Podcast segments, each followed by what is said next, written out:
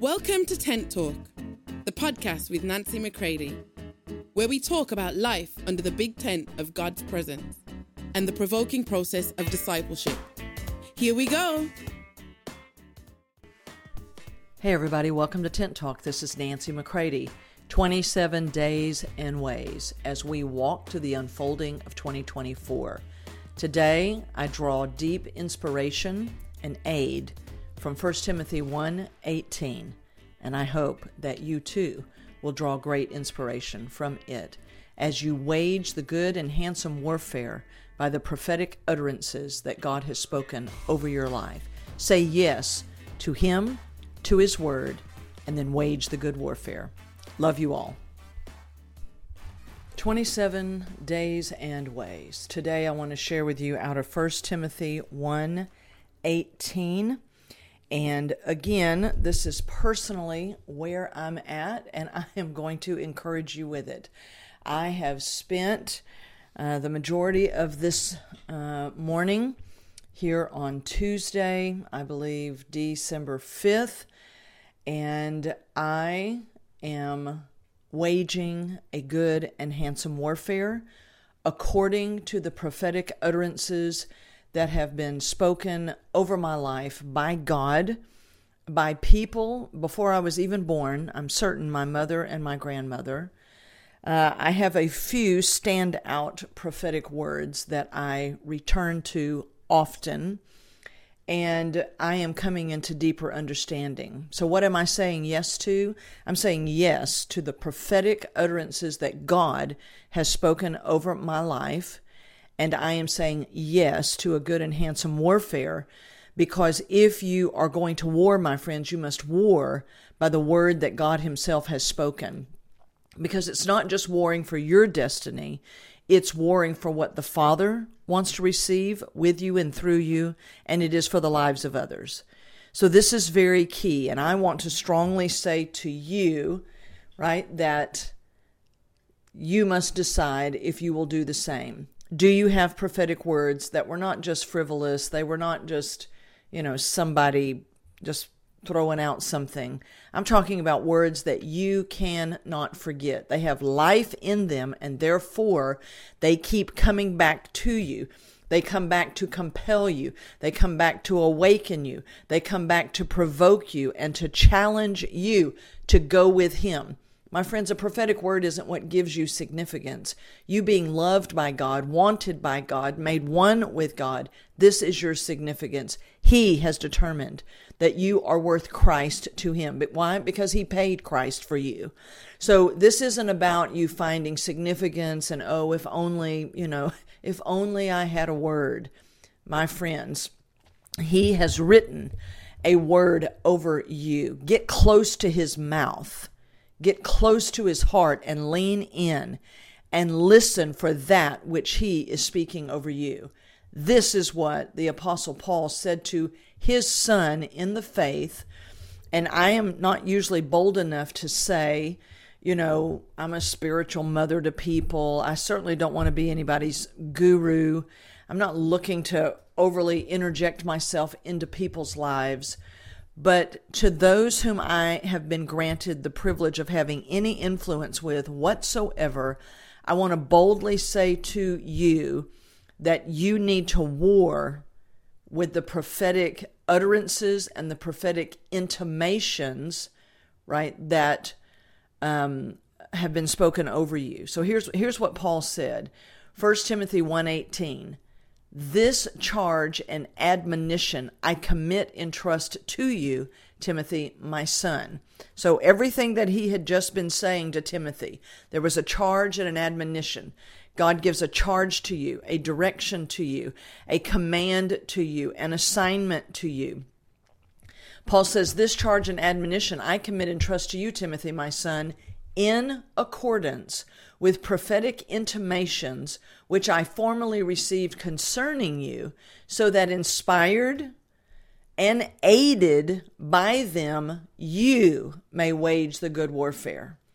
Verse 19, holding fast to faith, that leaning of the entire human personality on God in absolute trust and confidence and having a good, clear conscience. By rejecting and thrusting from them their conscience, some individuals have made shipwreck of their faith. Now, listen to me very carefully. This is 27 days and ways. These are days. I began with 33 full days as we walk towards 2024. More on God's calendar than on man's calendar, but we'll harness man's calendar to get our attention. But this is saying yes to the Father and saying yes to the word that He has written over you. And then by that word, you will be inspired and aided. It will help you, my friends, because when everything is coming at you saying you're nothing, you're never going to do anything, right?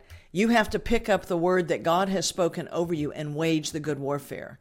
And you speak to the Father Father, I thank you that you have written a word over me and that you're bringing me into it.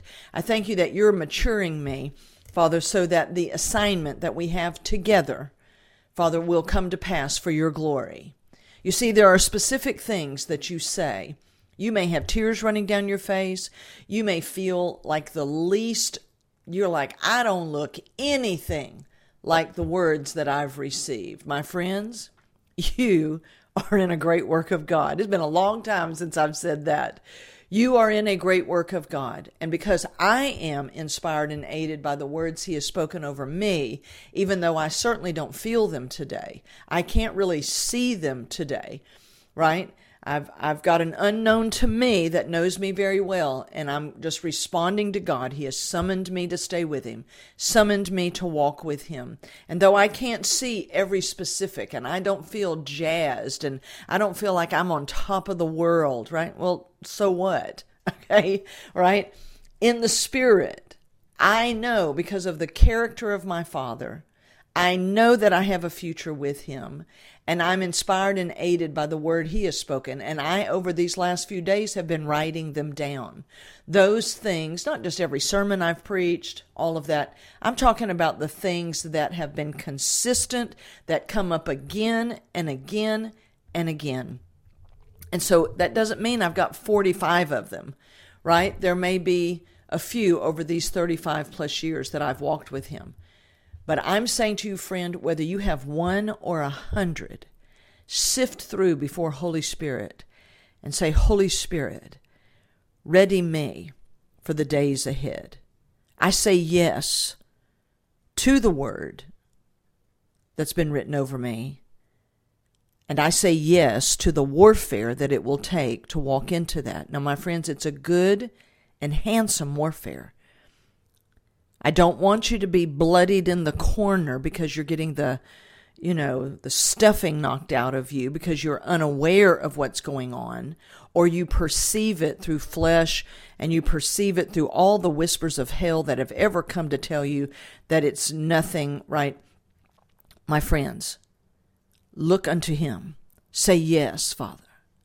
Yes, another day to have the privilege to simply say yes. Yes to Him, yes to the development. You know, when I originally caught this to, to, to, to, to use this phrase in our end of year giving campaign, which is really about our end of year focus towards 2024, right? Because all the finances and everything are about uh, being able to say yes to the Father and say yes to the requests that are coming in that we believe are of Him, to say yes to the holy shift and say yes to the measuring that God is doing right now. He's measuring us, my friends, not by performance, but by our maturing.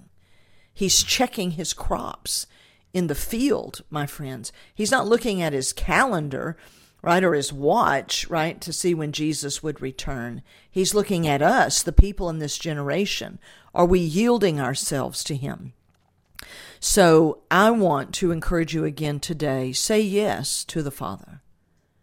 Yes to the prophetic intimations and utterances that He has released over you. I will believe you, Father, against all odds, against everything. I, I'm with you.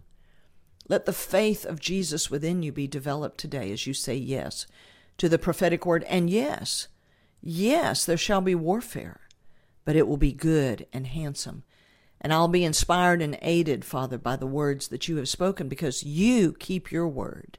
And your word is about you, right? It's about Him, my friends. It's about Him. I'm in that place today of saying yes. And though sometimes it may feel uncomfortable because we don't want to make too much of ourselves, but oh, my friend, let us not try to self harness.